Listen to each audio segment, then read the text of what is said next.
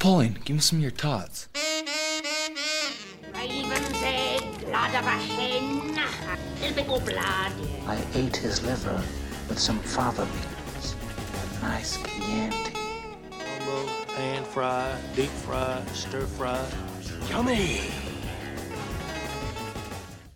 Hello again, and welcome to the cooking show. I'm your host, Bob, and today, this is actually this is a fun recipe that we're going to talk about today because it combines a little bit of that childhood nostalgia with a dish that is rooted pretty firmly in a historical context.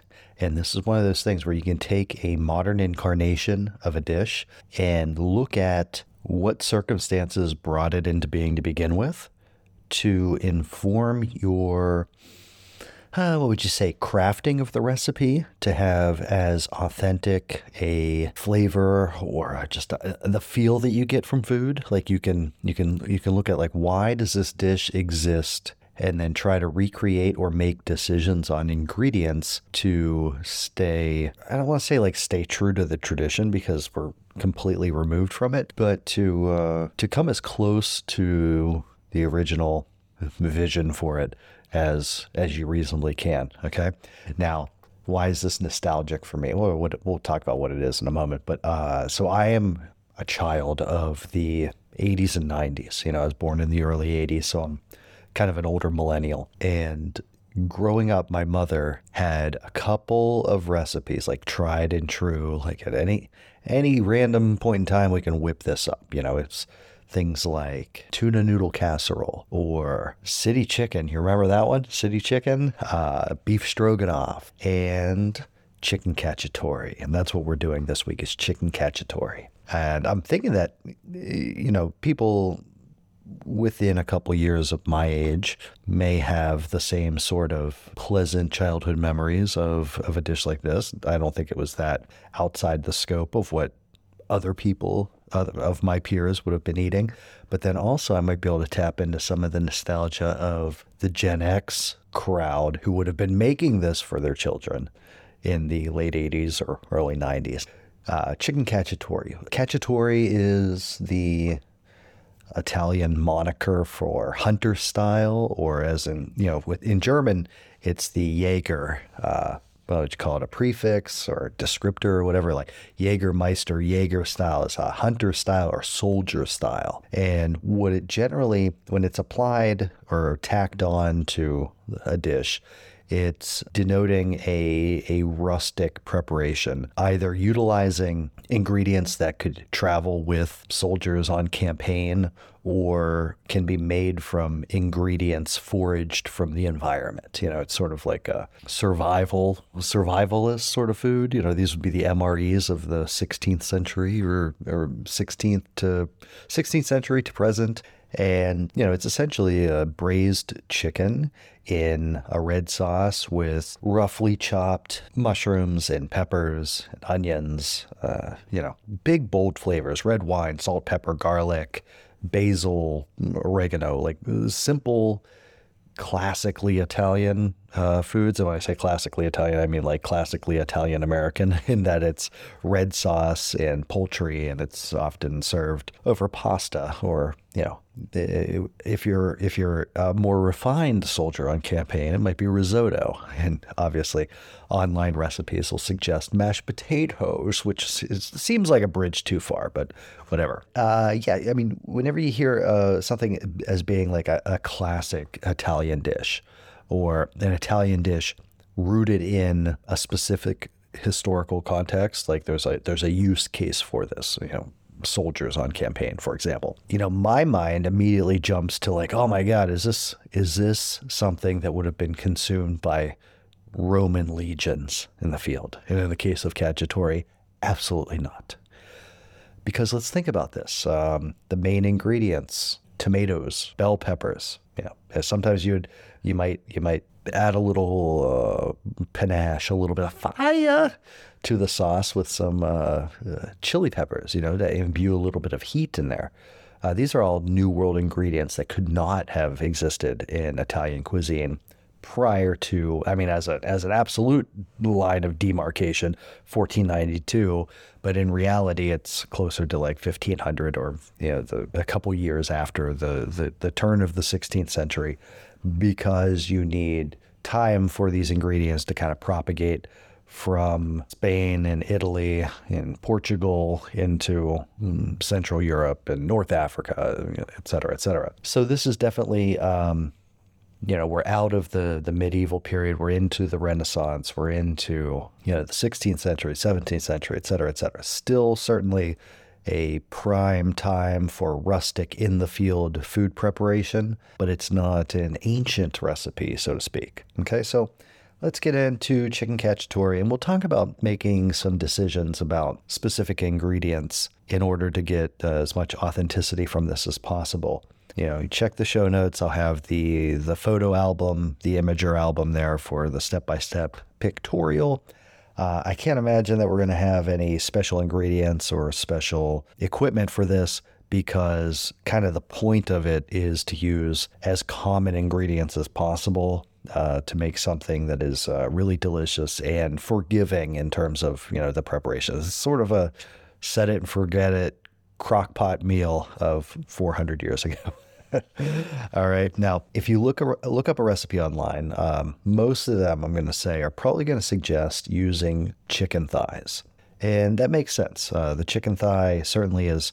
It's very flavorful. It's uh, for, forgiving. It's easy to cook. It's going to have a little bit more fat content, a little bit more connective tissue, but it's still going to be very pliable and uh, tasty. You're free to go with chicken thighs if you want. Um, I specifically chose chicken drumsticks for a couple of reasons. Number one, okay, if you're if you're buying chicken from the grocery store today, it's almost certainly going to be a Cornish cross chicken harvested between seven and 11 weeks of age. And it's sort of in the prime of its um, body composition to to tenderness and uh, you know like the, the it it will have grown as as big as it can as efficiently as possible at that point. And beyond that point it will grow larger but it will cost a lot in feed inputs to get it there. So you know basically once you hit that sweet spot with this modern breed of chicken uh, you can harvest it and, and every one of them is going to be tender and consistent more or less. I mean you know there are there are some exceptions where you get like what's called woodiness of the breast meat, which is a, kind of a genetic flaw that you can have. But if you're thinking about how how this dish would have come together 300 years ago, it almost certainly would have been from culled roosters or retired laying hens, essentially stewing birds, like older birds that uh, don't have an ongoing economic value. And when I say economic, I mean not necessarily monetary, but an economy of calories.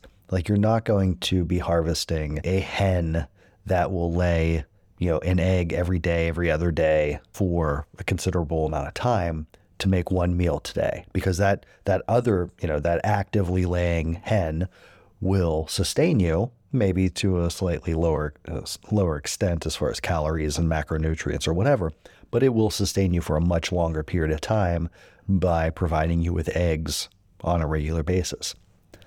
So if you're limiting your meat birds to either mm, juvenile roosters, uh, mature roosters, or uh, really mature laying hens, you're going to give up a lot of tenderness and uh, pleasant mouthfeel that comes with very little labor um, in exchange for wonderful flavor, flavor and texture, texture of the sauce through the rendering of fat, through the breaking down of collagen and connective tissue, and from you know extracting minerals and and you know, some small amount of marrow or whatever from bones.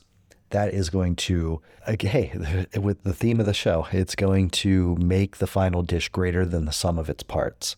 You can get you can you can achieve the same level of tenderness through a long, slow braising process, but simply getting it to the same mouth feel is going to have knock-on effects for flavor that are above and beyond what you would get from modern farmed poultry. Okay. So while a lot of recipes will tell you to use bone in, skin on chicken breasts, or not chicken breasts, chicken thighs. I'm purposely choosing chicken drumsticks from from my chickens, some of which would have been older birds, some of which would have been younger birds. But the the point is that it will be a a tougher cut of meat, so to speak, initially. Um, but by the time it's done cooking, it will be fork tender. Okay, so that's your chicken component. Olive oil, naturally. I mean, we're talking about a, a an Italian dish. Of course, there's going to be olive oil. A red bell pepper, uh, chopped mushrooms. Now, what mushrooms are you going to use? Now, naturally, in this time, in the historical context of the dish, they probably would have been dried mushrooms that would have been brought with them. Mushrooms, once they're dried out, they weigh very little. They can be compacted into a small package and they travel well, they rehydrate well. Dried mushrooms are wonderful.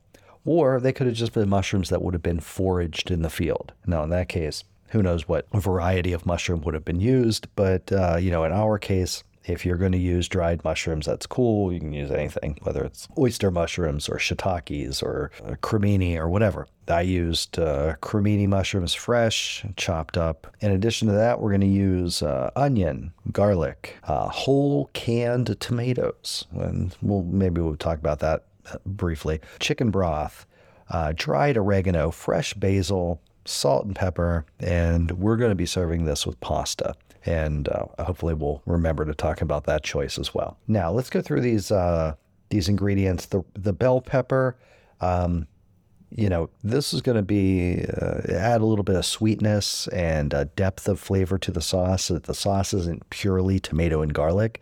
Uh, the bell pepper tends to uh, lighten the flavor of the sauce a bit. And the way that we're going to use a lot of these these vegetables, um, there are two minds about this, and I made one choice and I stick by it. But you can definitely make a different choice when we get to actually putting all this together. Okay, so with the mushrooms, mushrooms, this is uh, going to add an earthy flavor, uh, nice textural um, contrast uh, between the sort of smooth, velvety uh, red sauce and the big chunks of pretty pliable, um, but definitely vegetative bell peppers. But then the mushrooms add sort of like a meatiness so that even in the bites, when you're not getting the meat from the chicken legs, you still have the opportunity to have a meaty mouthfeel um, by scooping up some of those mushrooms. The onion, just a natural flavor enhancer and aromatic. Uh, it's going to add a lot of great flavor. And they would have been, there would have been wild alliums available to forage. And then, of course, mushrooms do,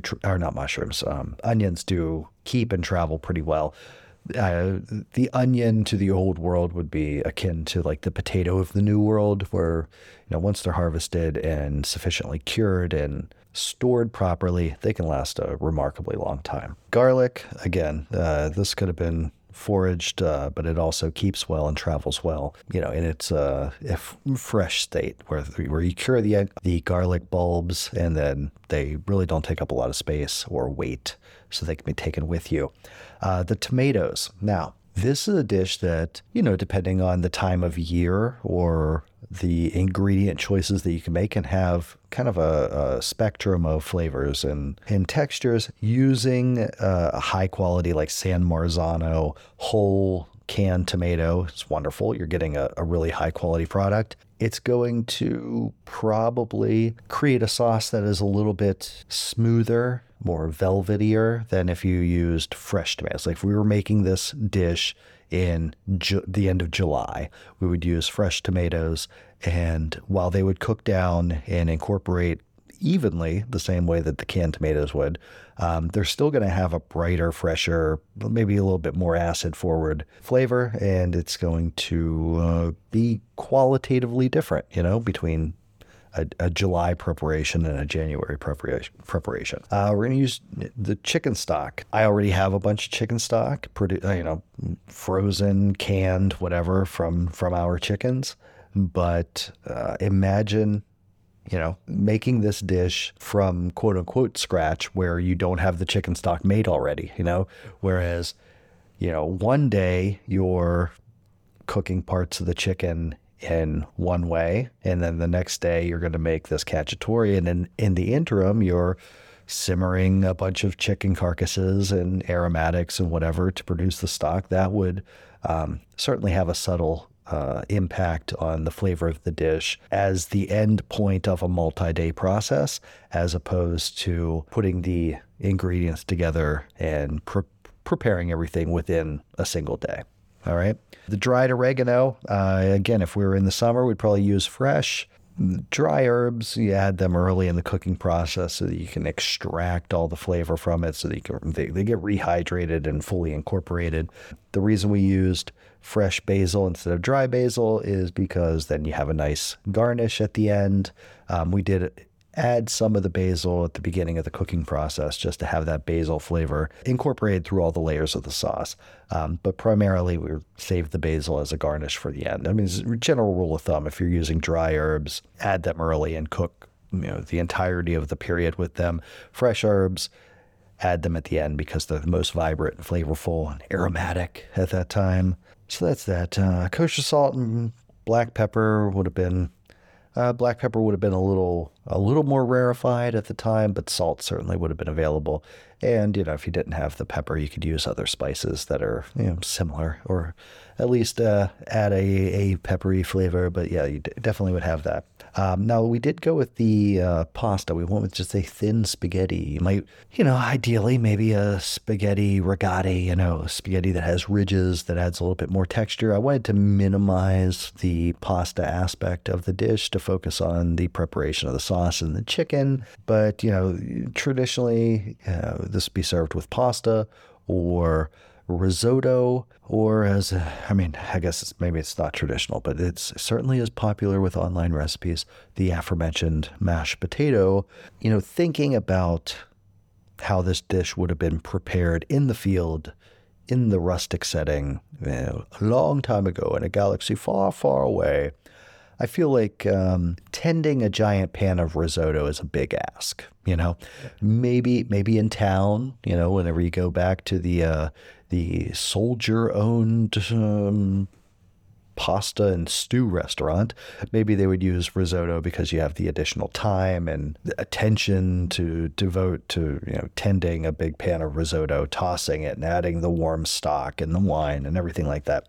I feel like that's a, that's a stretch in the field. It would be much more reasonable for dried pasta to be boiled quickly and then consumed with the rest of this. All right. That's why we went with that choice. I also specifically wanted a spaghetti style pasta because, you know, different pasta shapes lend themselves to different uh, mechanics. That might not be the right word, but, you know, what I was thinking of is this is a dish with like three layers. You have the the pasta, you have the sauce, and you have the protein. You have the the braised poultry, and ideally, you know, the ideal bite would have um, the pasta, the sauce, and the poultry. It would be all like one unit, kind of like producing an, an amuse bouche, you know, a single forkful that en- encompasses the entirety of the dish, so that you get the full experience. And it seemed like it would be a lot easier to have a twirl of pasta on a fork, sauce draped over it, imbued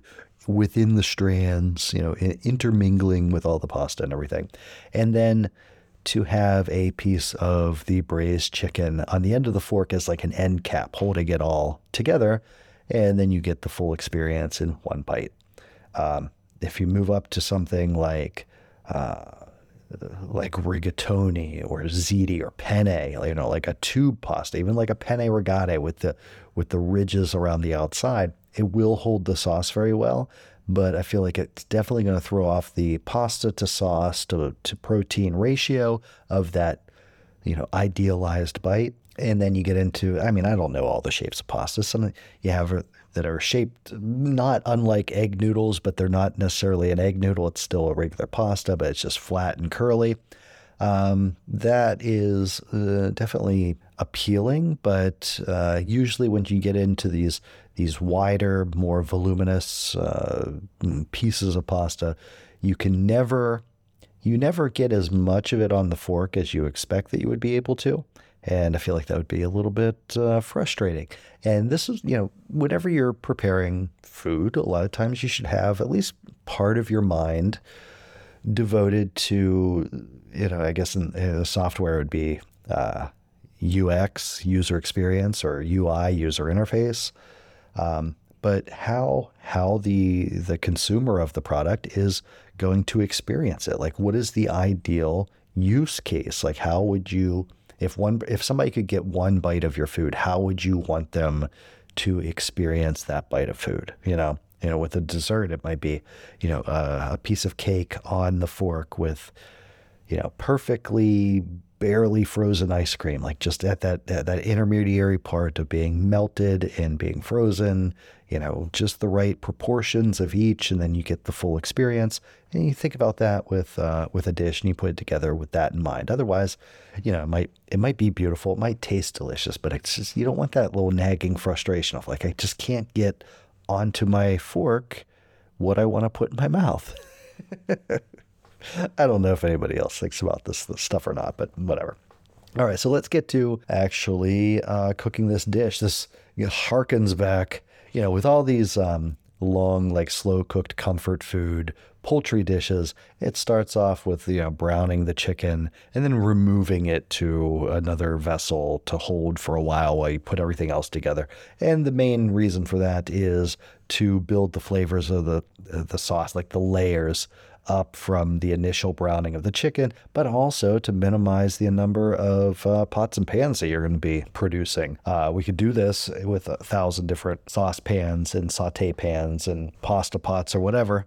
Um, but it all has to come together at the end. So if we can build it in a single, you know, in this case, a cast iron Dutch oven, great. All right. So we start off by taking our chicken legs in this case and dredging them in flour and seasoning them with salt and pepper. I think I seasoned them with salt and pepper first and then dredged them with flour. And then, you know, adding your olive oil to the bottom of your of your cooking vessel. In, in this case, like I said, it's an enameled cast iron Dutch oven. Get that nice and hot and lay those chicken pieces in there. If you have too many of them, you might have to do this in shifts. I think I did four at a time, uh, a total of eight, and two to three minutes on each side just to brown and crust up the the flour that is clinging to the skin of the chicken legs.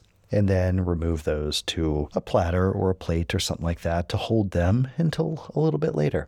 And then what you're going to have is you're going to have a messy pot. You're going to have a pot with brown bits and you know a little bit of olive oil, a little bit of uh, chicken skin stuck to the bottom, some browned or blackened flour, some some pepper and salt that has fallen off. You have fond in the bottom of your pot. Now, here is uh, maybe might be a point of contention. In some cases, people would say, "Well, to this to this messy pot, you want to now add your chopped onions and garlic and uh, bell peppers, right? And brown those or sweat those or cook them down a little bit. My my inclination here is to think about all right, the sum total here. We are going to we're going to be cooking this for a couple of hours. Uh, we're going to be reducing and homogenizing the sauce uh, to an extent a lot of the flavors are going to marry and incorporate during this long, slow braising period. I can more effectively deglaze my pan with the wine at this step rather than adding a bunch of vegetables, which then ideally I would then remove those and then deglaze the pan. But if I deglaze the pan now, I'm starting with a more a more robust uh, base of the sauce. Okay, so rather than browning, sweating, or pre cooking the vegetables, I deglazed the pan immediately, thinking that I would make up for that by cooking all the flavor out of the vegetables in the sauce and nobody would notice one way or the other. And I gotta tell you, it was delicious. It was fantastic. I do not regret my choice whatsoever. So I'm saying deglaze your pan at this point. Use a wooden spoon to scrape the browned bits of you know, Maillard reacted protein and fat and, and scorched flour off the bottom of the pan and get that incorporated into this hot, slightly reduced wine. And then add your chicken stock the wine selection. Ah, so reading reading up about you know the history of cacciatore, it seems that in the northern part of the country of Italy, it would have been more common to use white wine, particularly in a restaurant setting. Okay, whereas in southern Italy, uh, red wine would be the standard wine for cacciatore. And I was thinking that, you know, what what wine would be most likely to be carried by someone making this in the field as it, as it was designed. And I was thinking it's probably red wine. Red wine tends to age and mature um, in less than ideal uh, conditions a little better than white wine does. Um, white wine can certainly become sublime over a long period of time in the bottle, in the proper cellaring conditions. Certainly, red wine can suffer from poor conditions or being transferred in a you know a, a, leather bladder slung over your back and you know ridden on a horse for hundreds of miles. But it just seems that I, I think that red wine would be more common um, in the field than white wine, and specifically since you know in the northern regions uh, it, it, it did specify that the white wine was preferred in the restaurant setting. So I used a red wine and I used a, a, cheap red wine, a cheap red blend because, you know, you're not carrying bottles of mm, Chateau Petrus 1982, you know, a nice, very expensive Bordeaux on your, uh, I don't know, on, on your uh, putting down the rebellion in northern Italy. So you would you would use a, a wine that maybe isn't quite as well rounded, isn't as as complex or sophisticated or refined. Uh, it's going to have sweet notes. It's going to have acidic notes. It's going to have tannic notes. It's going to have all those things, and they're all going to be loud and conflicting with each other. But then they're going to cook out and mellow down very nicely. And you can see the brand, the the label of the wine that I used in the photographs. I don't remember off the top of my head. Little Red Riding Hood is on the label. It's a screw top. It costs nine dollars. It's not a big deal. All right. So deglaze that uh, cooking vessel at this point, and then add the chicken stock. Um, to have like a hot liquid base for the sauce. To that, all of the chopped vegetables are dumped in there, and then the tomatoes are added. You don't have to really spend a lot of time like crushing the tomatoes or chopping them, God forbid, or any in any way mechanically uh, altering them because this is going to cook for a long time. Those tomatoes are going to break down. They're going to kind of dissolve and uh, marry into the family, so to speak, they're going to uh, become fairly consistent over time. Now, you can't. You could you you could add uh, carrot to this at this point for added sweetness. I did not. Um, you know, you could even you could throw in some fennel root if you wanted like a an anise flavored background to it or something like that. I don't know. It's up to you. But so yeah, so we get the the all the components of the sauce together, and we let that simmer for a little bit just to sort of homogenize. And then all of the chicken legs are then returned to the pot, and the pot is covered, and it's turned down to a simmer, and then you forget about it. You forget about it for a couple of hours. Now, again, a lot of the recipes on online that you find for chicken cacciatore will have a cook time of 45 minutes to an hour. And that is fine if you are using uh, modern, hybridized, uh, you know, mass-produced chicken because it's already going to be tender. You don't need to tenderize it through the cooking process. It's going to have a pleasant mouthfeel right out of the package, more or less. But if you are purposefully using a more challenging protein, like chicken legs or like chicken legs from an older, you know, heritage breed animal or something like that, you definitely want to give that three hours at least of braising time on that simmer. Now, when it comes to the quantities that we're using in this recipe, I will I will provide the quantities. They'll be in the show notes in the in the written recipe and everything. But I will tell you that I used much more wine than what the recipes call for. I use much more chicken stock than what a recipe calls for. And the reason is, uh, you know, for some reason, uh, when it comes to comfort foods, these long, slow cooked foods, the more you make, the bigger of a batch that you make, it does qualitatively. You know, I'm, I'm, this is a subjective thing. Is uh, it tastes better. Why? Why? Why is it better to make a giant pot of chili as compared to making a single serving of chili? I feel it, that there's a little bit of maybe like cognitive dissonance uh, at play as to what needs to be done to a larger volume of food as compared to a smaller volume. Um, when you have a giant pot of something, uh, it takes a while for it to kind of homogenize the the texture and the consistency. So it'll seem more watery than what it actually would be.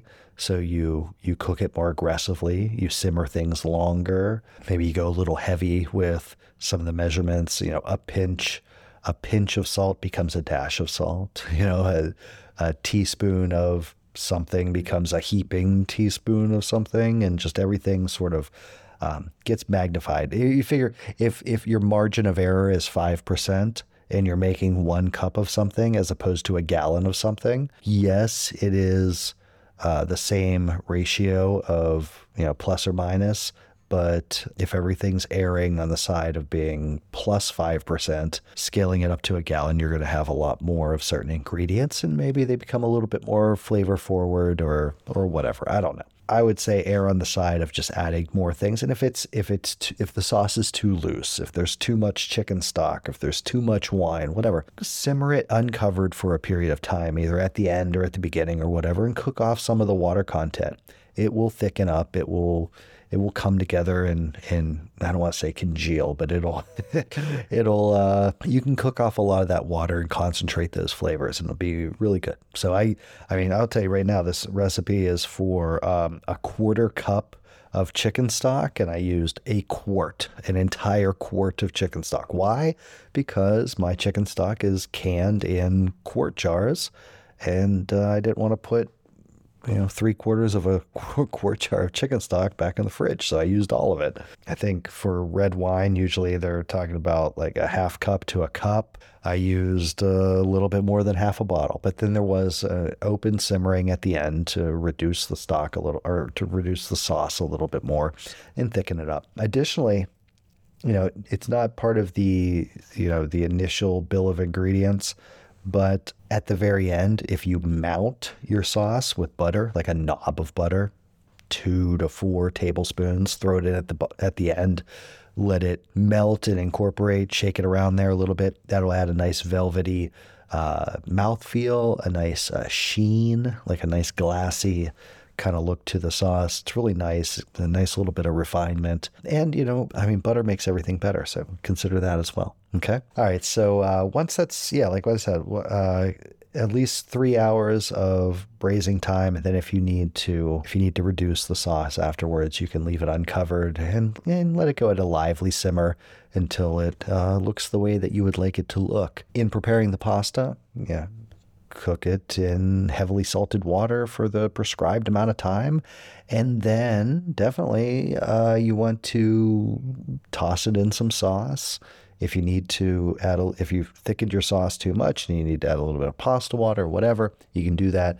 I did, you know, pull out a, a saucepan, add a couple of cups of sauce to that, toss the pasta in it before plating, and then in plating it, it was just like a nice, a nice little mound of twirled pasta with the sauce enveloping it and a couple of fork tender legs on top. And it was it was wonderful. It was like definitely the flavors were reminiscent of that childhood dish but you know you you go back to that era of you know suburban home cooking it was predominantly um, recreating classic dishes using really readily available and inexpensive ingredients. So there was a lot of casseroles that start off with like cream of mushroom soup and a can of tuna or canned chicken or you know a jar of prego, uh, a, a can of mushrooms and a pack of pick of the chick chicken, something like that. Um, which is not to say anything to cast any aspersions on the cooking styles of the 80s and 90s or anything like that. But you know, if you if you have a soft spot in your heart for those nostalgic dishes, I think it's a, it's a labor of love to recreate them in a way that you know sets them up you know, head and shoulders above what you remember it to be, and to consider the context of what the dish was born out of and was born into. You know, it's it's one thing. You know, the dish is born out of a particular time, a particular place, particular people, particular circumstances, but then it is born into a world of people who want and need and have demands for this dish. If not, it would not exist. And it's like reconciling those two things to get an idea or a feel of like what it's not it's not just you're not just recreating a painting by looking at the painting and painting what you see. It's it's understanding what this painting is supposed to uh, is supposed to be, what at its essence, and um, you know trying to capture all that results in a very good a very good product at the end. It's sort of like you know when you when you really understand a dish, it can be greater than the sum of its parts. uh, I'm going to try to incorporate that into as many episodes as possible. But anyway, yeah, it's this week Chicken Cacciatore. Check out the pictures and the Imgur album. Definitely make this for yourself, man. This is fantastic. It's delicious. It's like it has that uh, rustic flavor, rustic texture, but classic Italian flavors. Um, you know, the basil, the garlic, the tomatoes, all this stuff. Pasta. Oh my it's really it's really wonderful. It's the best of every world. Old world, new world, days of yore, optimistic days ahead. Enjoy it. Talk to you guys next week.